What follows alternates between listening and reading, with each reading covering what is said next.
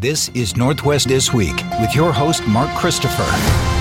Hi, and welcome to the one place where you can catch up to stories of this past week here. Maybe you only got the headline or two or missed the story completely. We cover this past week from Sunday all the way through Saturday, July the 16th. I'm Mark Christopher, and everybody contributing here from Northwest News Radio gives you a chance to hear these stories you might have missed. The new measure shows inflation continues to leave its mark on all of us, and a COVID-19 variant shows the pandemic is not over. Plans outlined for recruiting more police officers in Seattle, just some of the headlines we have. And full stories for you soon, so you can catch up. Let's get started right now. Our first story we have here contributing for the week from Tom Hutler, the latest report on the Consumer Price Index released, and the numbers are grim. A closer look now with Bankrate.com senior economic analyst Mark Hamrick sharing this with our listeners. A 9.1% jump for the year-over-year mark that ended in June. It's been decades since we've seen that sort of increase. That's right, 1981. Not everybody who's listening was born at that time. I think you and I were, Tom, but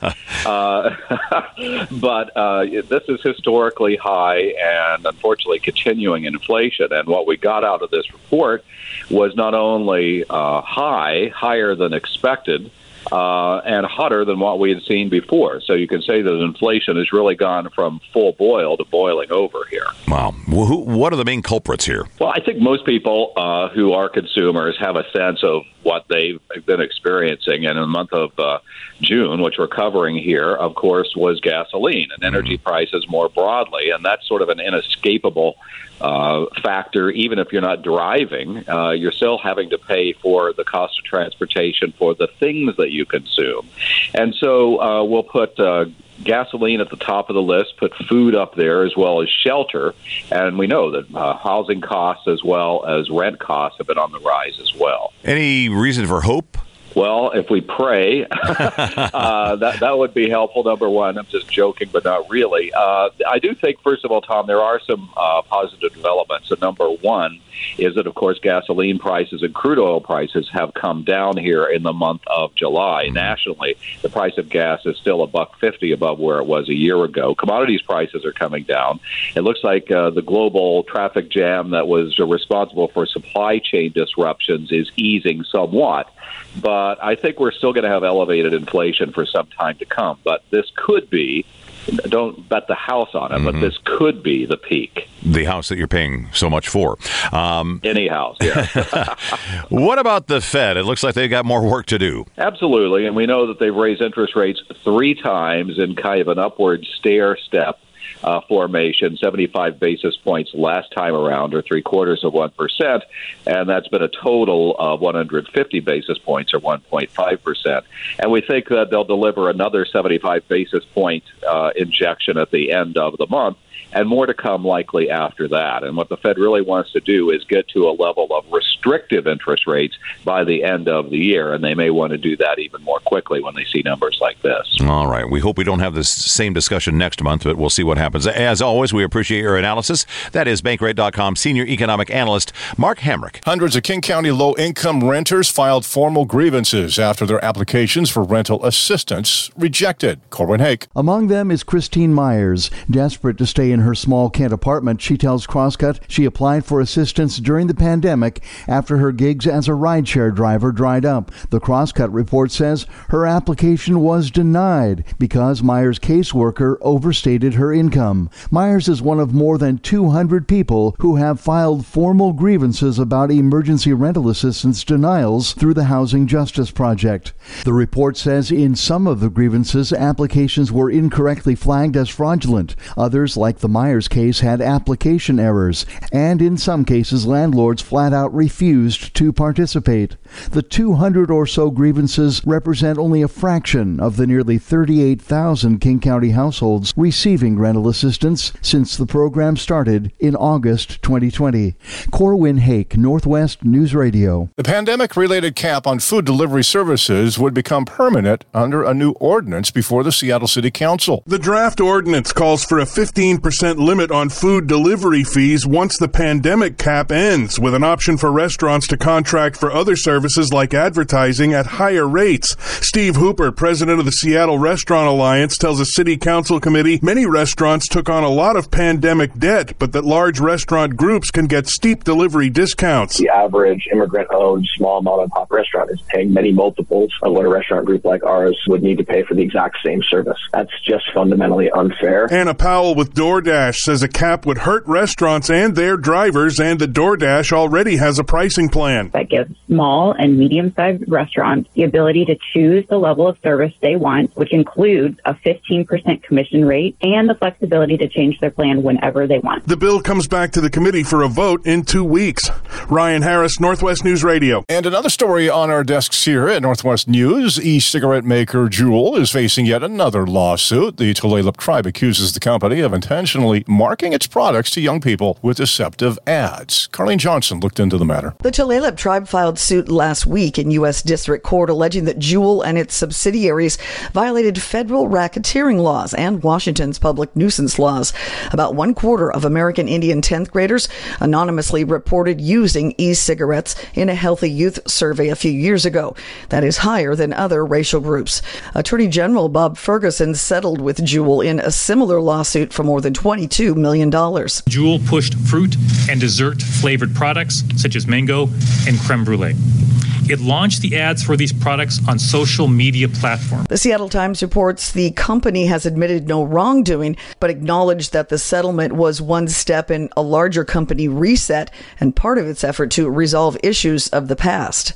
Carlene Johnson, Northwest News Radio. More to learn about this latest COVID variant here just ahead. Also, less than 3 weeks after the reversal of Roe v. Wade by the Supreme Court, several states passed bans on restrictions of abortions. And for the state, we're about to find out. But let's share this one story. TikTok rolling out some features that will give parents more control over what their kids watch. Speaking with our very own Elisa Jaffe, ABC's Jason Nathanson. Jason, explain how TikTok is changing the ways we can view content, whether you're a parent and you don't want to see your kids seeing something that you deem too adult, or maybe you want to filter out what shows up in your own feed. Yeah, there's been a lot of pressure on them to fix this because TikTok is kind of like this wild, wild west where you open up and you're watching your For You page, which is where most people watch their videos. And 1 minute you're watching something like babies giggling or something like that. And then the next minute you're watching something like hardcore, like either sexually or violent or something like that. It can go to either extreme and you can't really control that. It just kind of pops up. It serves you what it thinks that you want to watch via the algorithm. So now what they're doing is introducing this thing called content levels, which is rolling out slowly now over the next couple of weeks. And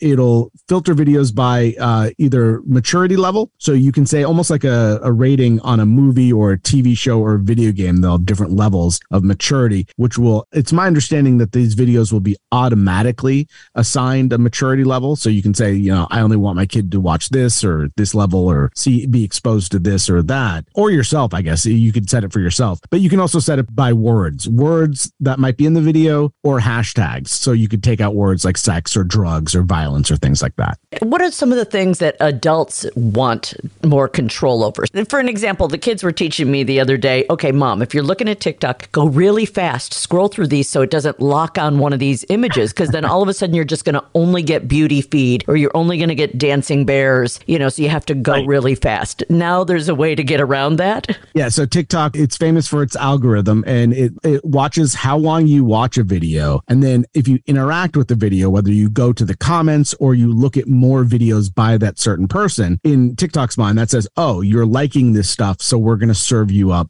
more of it.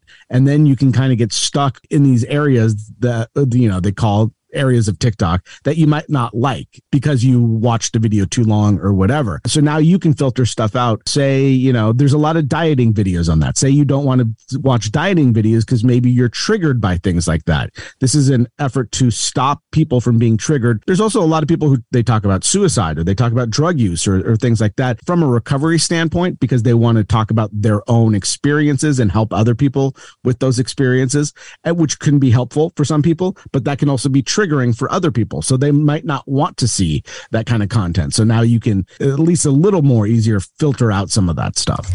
And quickly, Jason, big news out of Hollywood today when it comes to Top Gun. Yeah, Top Gun Maverick is just taking over Titanic at the domestic box office, which is big for a couple of reasons. They're both Paramount movies, and Titanic, which had made $600.7 million at the North American box office, that's U.S. and Canada. That was the highest grossing film ever for Paramount. So now Top Gun Maverick is now the top grossing film ever for Paramount at $602 million.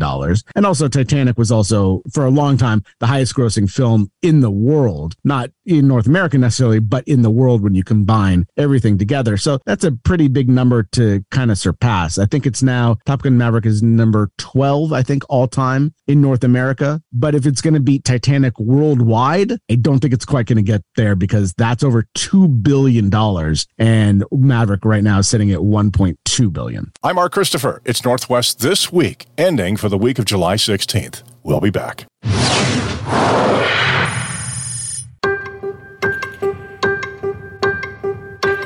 This is Northwest News This Week. The coronavirus pandemic, not quite done. This new BA5 version of the Omicron variant shows a knack for evading antibodies and reinfecting us. A story appearing in the Washington Post. Taylor Van Sice went to the author of the story. Joel, you quote a professor at Scripps Research who says that this is the worst version of the virus we've seen. Why does he believe that's the case?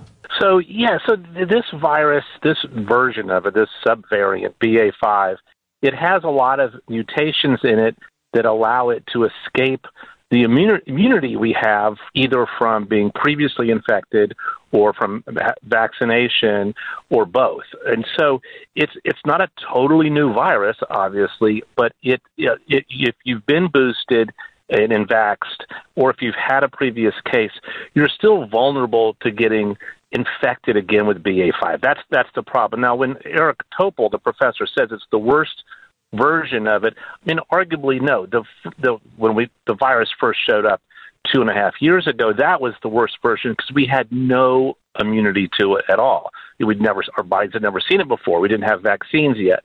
We're in this dance with the virus right now where it keeps mutating in response to our immune system. And the result is a lot of infections and a lot of reinfections, people who are getting infected for the second or third time. Do we know yet how widespread the BA5 variant is in the United States, or is that data just not there? We do actually have an idea of the percentage of cases right now that are being caused by BA5.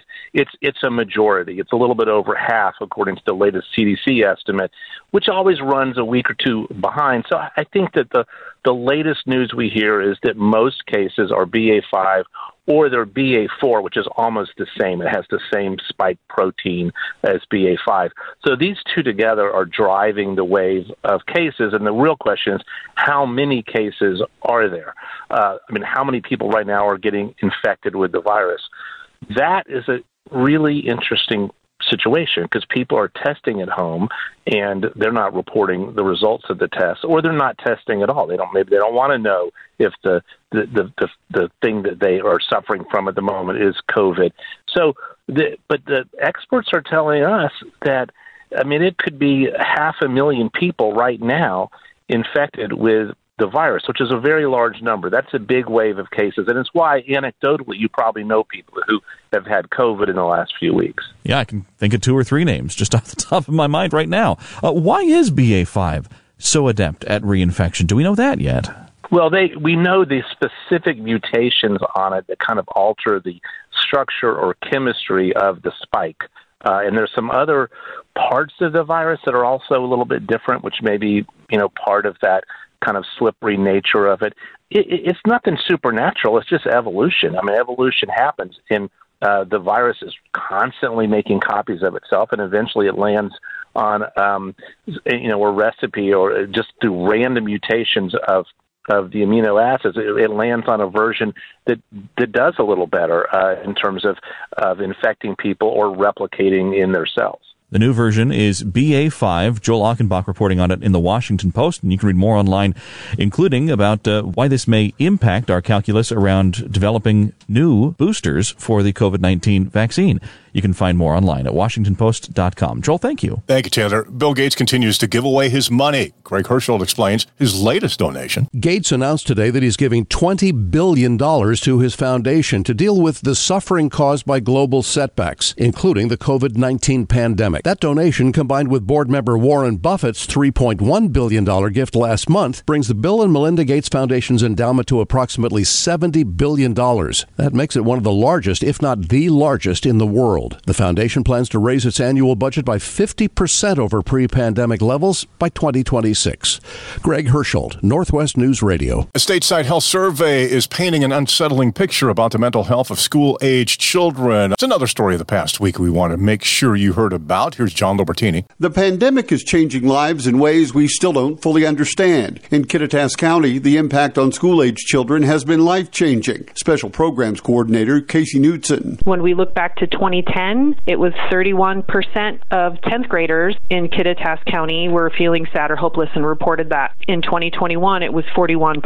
70% of the 10th graders in Kittitas County told the survey they felt nervous or anxious. 24% said they considered attempting suicide. 10% actually did try to take their own lives. The information is very clearly telling us that our kids need help. It's a big cry for help. Statewide, the numbers are only slightly smaller. The Healthy Youth Survey is conducted every 2 years. John Lobertini, Northwest News Radio. As we continue, it's been less than 3 weeks after reversal of Roe v. Wade by the U.S. Supreme Court. Several states have passed bans or new restrictions on abortions, and now some women are coming to our state to get them. In neighboring Idaho, a trigger ban is set to make nearly all abortions illegal. It's not a done deal yet, but many of those women are expected to drive into Washington seeking services. The Daily Herald reports the director at the All Women's Care Clinic says they've already increased hours of operation, with a 20% increase in patients calling from out of state. Governor Jay Inslee has offered assurances to women seeking care here. Protecting the women of the West Coast and the citizens that come from these other states. Through executive order, Inslee's offered an initial $1 million to abortion providers to handle the influx.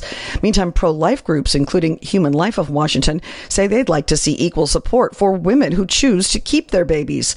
The CEO, Esther Ripplinger. To give women all of the support that they need to have a full and rich life. Carlene Johnson, Northwest News Radio. Senator Maria Cantwell is among those introducing legislation to help protect a woman's right to get an abortion. She and 33 other Democrats have introduced the Freedom to Travel for Healthcare Act. It would bar states like Texas that are looking to criminalize women traveling out of state to seek abortion care. Cantwell spoke on the issue last week. These laws take rights away from women that they have had for decades. But it's unlikely Cantwell's proposal could clear an expected Republican filibuster. Jeff Pohjola, Northwest News Radio. Thank you, Jeff. Gun violence treated as a public health emergency in the state's largest county. King County Public Health made a presentation to a Seattle City Council committee, which included the goal of interrupting violence now and a focus on a small group of younger people who numbers show are involved in most of the violence, concentrated in certain parts of the city and county. Public Health's Eleuthera Lish says providing services to families includes a strategic approach. We're looking at younger siblings who are often directly impacted by their elder siblings' involvement in gun violence. And so we have a referral strategy to and catch those young people and help support them so that perhaps we can prevent the next incident of violence. The difference is that approach is led by community organizations rather than law enforcement. As they implement the plan, Lish says they want to hear from people in the community, including the voices of youth, so they can learn from those most impacted by violence. Ryan Harris, Northwest News Radio. The cities of Seattle and Portland launching a joint public safety campaign urging drivers to slow the flock down. Kathy O'Shea with the story. The attention-grabbing campaign is part of the City of Seattle's larger Vision Zero strategy to end traffic deaths and serious injuries by 2030. The campaign bolsters the Seattle Department of Transportation's recent work to lower the speed limit to 25 miles per hour on most major city streets. Both cities will continue to design and implement safety improvements, focusing on areas where the most serious crashes occur the most. Often. Kathy O'Shea, Northwest News Radio. Just ahead, more about President Biden's ratings and that Trump meeting. But first, Well, let's continue now. City of Bellevue leaders are soft-pedaling any talk of an Amazon tax, even as they stare down a sobering budget crisis. Corwin Hick with a story. Bellevue has a bone to pick with a Seattle newspaper columnist. Last month, Danny Westneat of the Seattle Times wrote, Bellevue is facing a Seattle-style prosperity bomb, in which tech giants bring expensive growth to a city, but the city lacks the tax structure to pay for that growth. Westneat reported in the Times, at a March City Council meeting, Councilmember Conrad Lee suggested Amazon should pay its fair share. They have to participate in helping the city's growth in all ways, including our financial situation. Now, though, Bellevue is miffed. Mayor Lynn Robinson tells GeekWire Westneat's reporting gives the false impression that the council has discussed corporate taxing in Bellevue. Robinson says that's not so. Amazon is building twin office towers in downtown Bellevue and will fill them with up to 10,000 workers.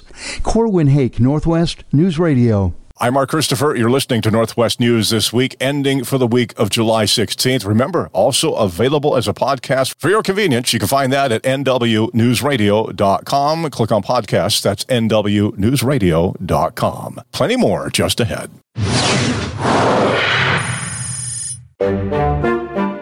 Northwest This Week continues. We now know here at Northwest News how much the city of Seattle is willing to spend to recruit and retain police officers. Mayor Bruce Harrell's plan comes with a big price tag. This plan offers incentives up to $30,000 for lateral transfers and $7,500 for new recruits. The mayor says he even went to roll calls to talk to police officers. And I look at the officers and I look in their eyes and I say, number one, I respect what you do. You're trying to protect and serve. I'm trying to find you bench strength. And I'm trying to change the narrative. Seattle PD has taken a hit, losing more than 400 officers since 2019. Today, the department is short-staffed by more than 370. Interim Police Chief Adrian Diaz. Our staffing levels currently do not allow us to ensure the high level of public safety the people of this city deserve. The $2 million plan includes hiring more recruiters, doing more advertising, and streamlining a complex hiring process. We do believe that these staffing levels are at a crisis level. The mayor's plan now heads to the city council. John Lobertini, Northwest News Radio. Thanks, John. The state's Supreme Court looking at ways to end racial inequities in the criminal justice system. Details now from Jeff Pohjola. The court convened a committee of lawyers, judges, and activists to present recommendations. Among the ideas, reducing court costs, expanding diversion and treatment programs, and even capping the maximum sentence for any crime to just 20 years. Addressing reentry into society was also an issue, and Pierce County Judge Andre Pagnol-Vare suggested reducing the number of crimes that result in the loss of a driver's license. A suspended license is a barrier to full access to society and the economy. But on its own, there's not much the court can do, as many, if not most, of the recommendations would require legislative approval. Jeff Pohjola, Northwest News Radio. The security, transparency, and misinformation surrounding the state's election system are all top of the mind for candidates hoping to be the next Secretary of State. 8 candidates hope to fill the spot left by former Secretary Kim Wyman last year. The winner of this year's election will serve the remainder of her term, which ends in 2024. Following the 2020 election, misinformation surrounding election systems and widespread fraud have drawn concerns from most of the candidates. Most said they wanted to increase transparency and awareness of how the state's election system works. The Spokesman Review reports the majority also said there should be better communication with the public about what happens with their ballot. The top 2 candidates will face each other in the November elections. Eric Heinz, Northwest News Radio. You're listening to Northwest News This Week, ending July the 16th. Another story of the past week, a new poll shows President Joe Biden's own party turning on him and wanting somebody other than him to run in 2024. Elisa Jaffe asking about this with ABC's Andy Field and about the voters' views of our president. Let's give a listen. The new poll spells big problems for Biden, Andy, if he truly wants to have a second term, doesn't it? It was the New York Times Siena College poll, and it revealed that 64% of Democrats, this is his own party, say they need to nominate someone different in 2024. When asked why they want a different candidate, 33% of the voters said it's because of his age, and then 32% said it was because of his job performance. 60% of all voters aren't happy with Biden's job as president. When you get to the entire party, it's a little different. 70% of Democrats say he's doing a good, okay job, while almost 90% of Republicans disapprove. Now, that's all bad news for Joe Biden. However, here's the silver lining here. If the 2024 election were held today, Joe Biden still beats out former President Donald Trump. 44% of voters said they would support Biden, while 41% said they would support Trump. Interesting, too, Andy, when it comes to voters under age 30, their numbers were even worse for Biden. Yeah, they're looking for a younger candidate. Of course, they tend to be more progressive, especially the Democrats, if you're younger than older. And we've seen this with Ocasio-Cortez, the young Congresswoman from New York, who is very progressive, who's openly suggested that she might not support Joe Biden for president come the next election here. So, and it's not clear that he's going to want to run for election again. That's the interesting question. He hasn't come straight out and said, yes, I'm going to run again. And he's going to have to make that decision within the next 6 months or so, because these campaigns tend to run 2 years. And, you know, it's a grueling contest. If the Democrats want any chance of winning back the White House, and it's someone other than Donald Trump, as we've seen, he can beat Donald Trump, at least in the current poll, but not by much, then they might want to reconsider the whole thing. As for Kamala Harris, her poll numbers aren't that high either. ABC's Andy Field joining us from Washington. Thank you, Andy. In the minutes ahead, a couple of stories in our sports department. The Pac-12 future. And as all eyes continue to watch what's happening in Russia with Brittany Griner of the WNBA and Olympic gold medalist, a couple of Seattle Storm ball players are anxious to get Brittany Griner home from Russia. But as I promised, this week's public hearing from the House January 6th Select Committee was full of headlines, witness intimidation, insurrectionist testimony, and a new star witness. But there was more. We learned it nearly became a physical fight at the White House when staffers found out a group of unofficial Trump advisors managed to get into the Oval Office in the weeks before the January 6th insurrection. Rosalind Helderman looked into the matter for the Washington Post and shared this with our listeners. We know Rudy Giuliani joined the group later, but who made up this initial group of unofficial advisors who were first into the Oval Office? Yeah, our understanding is it was a group of four people. One was Sidney Powell, the sort of Trump-aligned lawyer who had been filing lawsuits in that time period challenging the election. One was Michael Flynn, the former national security advisor who had been fired by Trump. Another was another lawyer working with Powell. And the fourth was Patrick Byrne, who was the former CEO of Overstock. This was sort of a group of people who were really pushing sort of the most wild theories that the election might have been stolen by Venezuelans or Chinese, and pushing the president, the then president, to take really radical action to try to stay in office. Or that maybe even Nest thermostats had a hand in that, too. Why, according to the Democratic Committee member Jamie Raskin, was this night so critical in the run-up to January 6th? Yeah, I mean, there had been some reporting about this meeting before, but we learned a lot more about it in the hearing yesterday. And it sounds like an absolutely sort of crazy, Congressman Raskin referred to it as absurd, 6-hour Friday night meeting of screaming and shouting and profanities.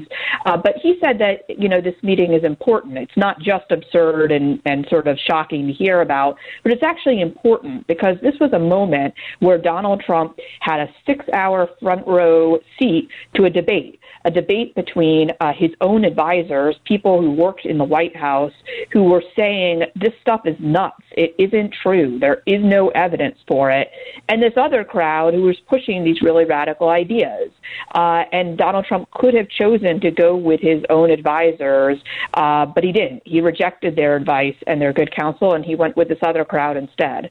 One of the key questions in my mind after hearing this yesterday was, how did they get into the White House? I mean, what does this say about White House security if a junior staffer can take this group of four conspiracy theorists directly to the Oval Office? Yeah, it's a pretty shocking moment. Patrick Byrne, one of those people, has written a book, and he writes about this, and he talks about how even he and Sidney Powell and that group were pretty surprised they were able to get in.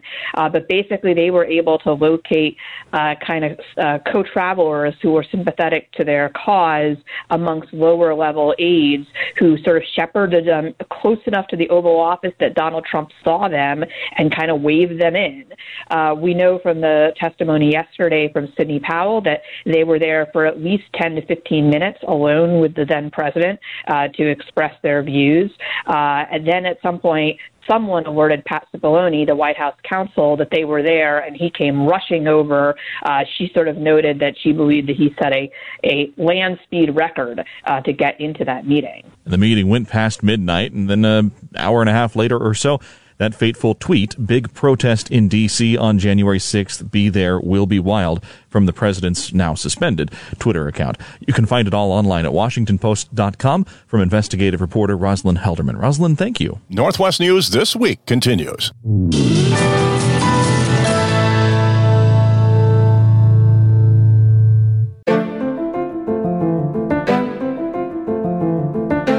You're listening to Northwest This Week, and now Mark Christopher.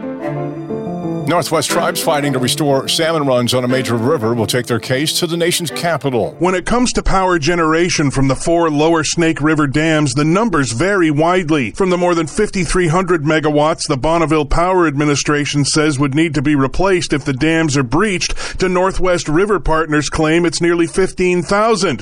The power companies say without the dams, they can't meet climate goals. In a video from the Salmon Orca Project, Nez Perce Tribal Director Jesse Layton argues they have a bigger consideration. For tens of thousands of years, we've survived off our salmon runs, and in a matter of decades, those dams have been an impediment that have absolutely decimated those fish runs to near extinction. So the tribe's plan is to replace the dam's power with solar, but they know they can't do it on their own, so they've formed a co-op so other tribes can join in a virtual power plant. They will rally at the U.S. Capitol Thursday to urge Congress to act on dam removal. Ryan Harris, Northwest News Radio. A Link Light Rail extension now in the planning stages will operate entirely within the Seattle city limits. And if you think city leaders have opinions about that line, you're right. Where it stands right now, here's Corwin Hake. Seattle City Council members unanimously have approved a set of preferences for the upcoming Link Line to serve West Seattle, downtown, and Ballard. They include a tunnel in West Seattle and a new downtown tunnel with multiple stops. As we all know, this voter-approved expansion of light rail is a massive investment in the benefits of regional transit. But Councilmember Alex Peterson and his colleagues punted on a controversial proposal to build a link station 180 feet below the Chinatown International District instead of moving such a project closer to the stadiums. Today's resolution acknowledges that more time and community engagement are needed before making generational decisions that impact the Chinatown International District. Voters approved the $13 billion Ballard West Seattle extension when they passed ST3 in 2016, an environmental impact statement still must be approved. A 10-year construction period begins in 2026. Corwin Hake, Northwest News Radio. Small airports and small plane manufacturers have a big impact on the economy. That's what general aviation industry leaders are telling a U.S. House committee led by a Congress member from our state. Times are tough in general aviation, the sector that covers small planes and regional airports. Mark Baker is CEO of the Aircraft Owners and Pilots Association. Our aviation system is facing a workforce shortage, including pilots, mechanics, technicians, and air traffic controllers. Washington Democratic Congressman Rick Larson, chair of the U.S. House Aviation Subcommittee, knows firsthand the value of the small plane industry. For example, in my hometown of Arlington, Washington, the Arlington Municipal Airport is home to Eviation, an aviation company which is developing the 9-seat all-electric Alice aircraft. Industry leader Greg Pecoraro assures Larson none of that innovation is happening at SeaTac or other international airports. As we prepare for a new era of aviation, GA airports will be the first staging grounds for these emerging technologies. That's why he and other leaders are urging Larson and his colleagues to invest in small airport improvements and to push for faster FAA approval of aviation innovations. Corwin Hake, Northwest News Radio. An independent filmmaker from Seattle has produced a compelling story of his dysfunctional family, and it's a project that he began more than 2 decades ago. To explain it, here's Greg Herschel. I grew up in Seattle in the Howler Lake neighborhood near Northgate, and so did my brothers, Sam and Jared, my stepmom, Joyce. That's Reed Harkness, who has produced a film that was 25 years in the making. This is my half-brother, Sam. I've been filming him since he was 11. It started when he found an old Super 8 movie camera in his dad's garage. At a point, that filmmaking shifts dramatically when Sam's mom, my stepmother, runs away from our family one day. no communication. This is a really unsettling thing for our family. Nobody knows what to do. Reed continues to make movies with Sam over the years on all kinds of different formats. Super 16 millimeter, Super 8 millimeter, mini DV, and then it gets into like the HD and the world of Airy 4K by the end of it. So it's got this great evolution of format, and that sort of shows like the growth of time and the growth of me as a filmmaker. Years passed, and they decided to embark on a more daunting movie project. They would go searching for Sam's mother, Joyce, and it stirred all kinds of emotions, ranging from fun and excitement to terror. When it comes down to it, some of these like really heavy things, like abandonment issues, maybe we're not ready for. That starts to come out in the movie. It's a fascinating story. She's a fascinating woman. She just did whatever she wanted to do, and she didn't care whether anybody liked it or not. And you can see the whole thing unfold as they eventually locate Joyce in California. There's a lot to do with avoidance of feelings, coping mechanisms, how, things that happen at one point in your life can kind of haunt you for a very long time. Things that go unaddressed like that, traumas that go unaddressed can be passed down through generations. Reed's hope for viewers of his film? I think that there's potential that other families would see this and be like, oh, maybe I should talk to my brother. Oh, maybe I should talk to my mom. And that would be a wonderful outcome. His film is titled Sam Now. It will be screened next Thursday, July 21st, at the Egyptian Theater in Seattle. You can get tickets on the website for the Seattle International Film Festival at siff.net, SIFF.net. If you miss it, it'll be shown next spring on PBS's Independent Lens series. Greg Herschel, Northwest News Radio. It's Northwest This Week. It's a way for you to catch up to the top stories of our past week. Maybe you only got a headline or two or missed a story completely. We've got some sports to cover just ahead. I'm Mark Christopher. Stay with us.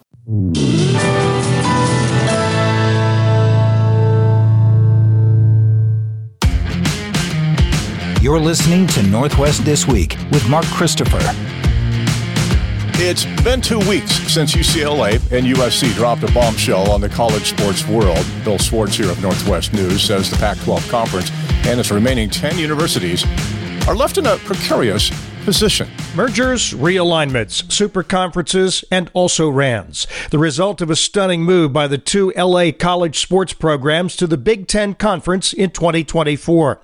Like many, former University of Oregon, Washington State University, and Nebraska Athletic Director Bill Moose had a mixed reaction. What is going on, this crazy world, but in these days of NIL and transfer portals and everybody hopping one place to go to another. After the dust settled, it really didn't surprise me that much. Moose tells host John Canzano of Oregon's Bald-Faced Truth podcast it's become a dog-eat-dog world of college athletics. Supersized leagues and billion-dollar media contracts are calling the shots. Moose worries what will happen to smaller programs like Oregon State and Washington State. And I always felt a student-athlete was the college town, that college experience where you have to pack up and go to State U. Unfortunately, again, that is not appealing when you're talking about big dollars in television markets. Will there be an Apple Cup after 2023? As we reported on Northwest News Radio, lawmakers in Oregon and Washington are introducing legislation trying to keep their public college sports teams together, no matter which conference they play. Moose says the Ducks and Huskies should be fine. They have pedigrees, which makes them attractive to other leagues. Oregon has sustained it, and it's got a lot of pizzazz and sizzle. Today is something that people like to tune into. The problem is there isn't that big an audience within the state, and Washington's a little different story. They've got a great tradition and they've got viewers. What's left of the Pac-12 Conference in a weak position as it tries to negotiate a new broadcast rights deal with ESPN and Fox. I'm Bill Schwartz, Northwest News Radio. A couple of Brittany Griner's fellow Olympic gold medalists and WNBA players are beyond anxious to get her home from Russia. Ryan Harris had a chance to talk with both of them. With the Seattle Storm in solid position to make the postseason, this is a weight they'll all carry into the playoffs, including Sue Bird, who tells me Griner's guilty plea can speed up the legal process and, she hopes, allow the Biden administration to do what Sue says they need to do. The message here is for players in the WNBA, for people who know Brittany's story. It's just to continue to talk about it, keep her in the forefront, so the administration knows we're going to support whatever it is they need to do to bring her home, because ultimately that's all we all want. Breanna Stewart and Brittany Griner are friends and both played for the same Russian team, so Stewie has been understandably worried about what her friend is going through. For her to be there over 140 days and counting isn't right, and she needs to be back home safe with her family, and we miss her. The league isn't the same without her. And Stewie is asking for as much help adding signatures to the Change.org petition calling for Griner to be returned safely to the U.S. as she can get. So far, close to 325,000 names have been added. Ryan Harris, Northwest News Radio. Now you're all set for a whole new week of all the stories we cover here at Northwest News Radio. You're all caught up with Northwest This Week, ending for the week of July the 16th. We have this program for you every week here on Northwest News Radio, AM 1000, FM 97.7, also at 101.5 HD Channel 2. As we mentioned, it is a podcast at nwnewsradio.com, anytime for your convenience. That's where you'll find other favorite podcasts like Politicast, Life Beat, and Puget Sound Now. And if you enjoy this program as a podcast, we hope you'll take a moment and share a rating and review at Apple Podcast. Northwest This Week, produced by Bill O'Neill. Editor and tech advisor is Painter Webb. I'm Mark Christopher. It's always great to know that you're there listening and have a need for this program, and we'll do it again in another week. Thank you so much for listening, and have a great week.